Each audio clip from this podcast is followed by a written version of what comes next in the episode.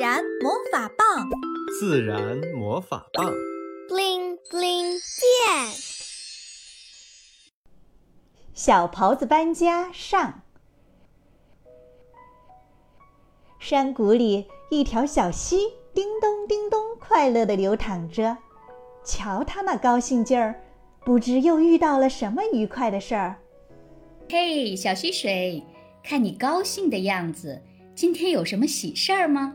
清清爽爽的风姑娘大声的和小溪水打着招呼：“你好，风姑娘，咱们山谷里又来新伙伴了，快去迎接他们吧。”说完，小溪水又继续叮咚叮咚敲着迎客的鼓，一轮欢快播报着好消息。一时间，山谷里的成员欢腾起来，纷纷从自己家里走出来，叽叽喳喳地议论着：“咦，这个新伙伴是谁呀？哇，还是一家三口呢！”小溪水快言快语说道：“他们是狍子一家呀。”小猴子性急地问道。你们是从哪儿来的？要住多久呀？狍子妈妈有些疲惫地回答说：“我们是从一个很远的山谷搬来的，我们希望这次能一直住下来。”小鹿好奇地问：“你们原来的地方不好吗？为什么要搬到这里？”“从前很好，现在不好了。”还没等狍子妈妈开口，小狍子抢着回答。从前那儿很好，山谷里到处都是绿油油的树，我和小伙伴们整天在树荫下你追我赶，快活极了。可后来山谷里来了一群牵着狗、拿着大斧头的人，有的还拿着双筒猎枪，很快我的小伙伴们就陆续不见了。那后来呢？小猴子又性急起来。后来，我和爸爸妈妈整天东躲西藏，因为那帮人砍掉了山谷里的大树，我们连藏身的地方都没有了。我喜欢吃的小灌木的嫩芽树叶，各种小浆果、蘑菇什么的也越来越少。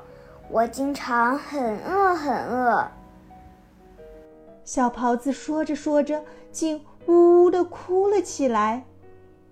动物们见状，连忙你一言我一语地安慰着小狍子。小鹿说：“小袍子，你别难过，在这里我们都是你的新朋友。我觉得你和我们陆科家族有点像，没准几百年前咱们还是一家人呢。”风姑娘说：“你瞧。”我们这里多美呀，有蓝蓝的天，洁白的云，绿绿的树，还有清清的河。你一定会喜欢这个新家的。小猴子也说：“是啊，是啊，你别着急，有我们呢。”小狍子听着大家热情的欢迎和劝说，渐渐停止了哭泣，安静下来。山谷里的大伙伴们也开始帮着小狍子一家安置家当。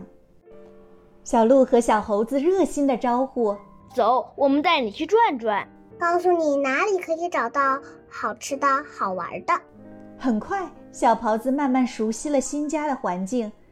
这片山谷真是既美好又富饶，就像风姑娘说的那样：“蓝天白云，森林环绕，绿草如茵。”平时只有鸟儿叽叽喳喳的叫声和小溪潺潺的流水声。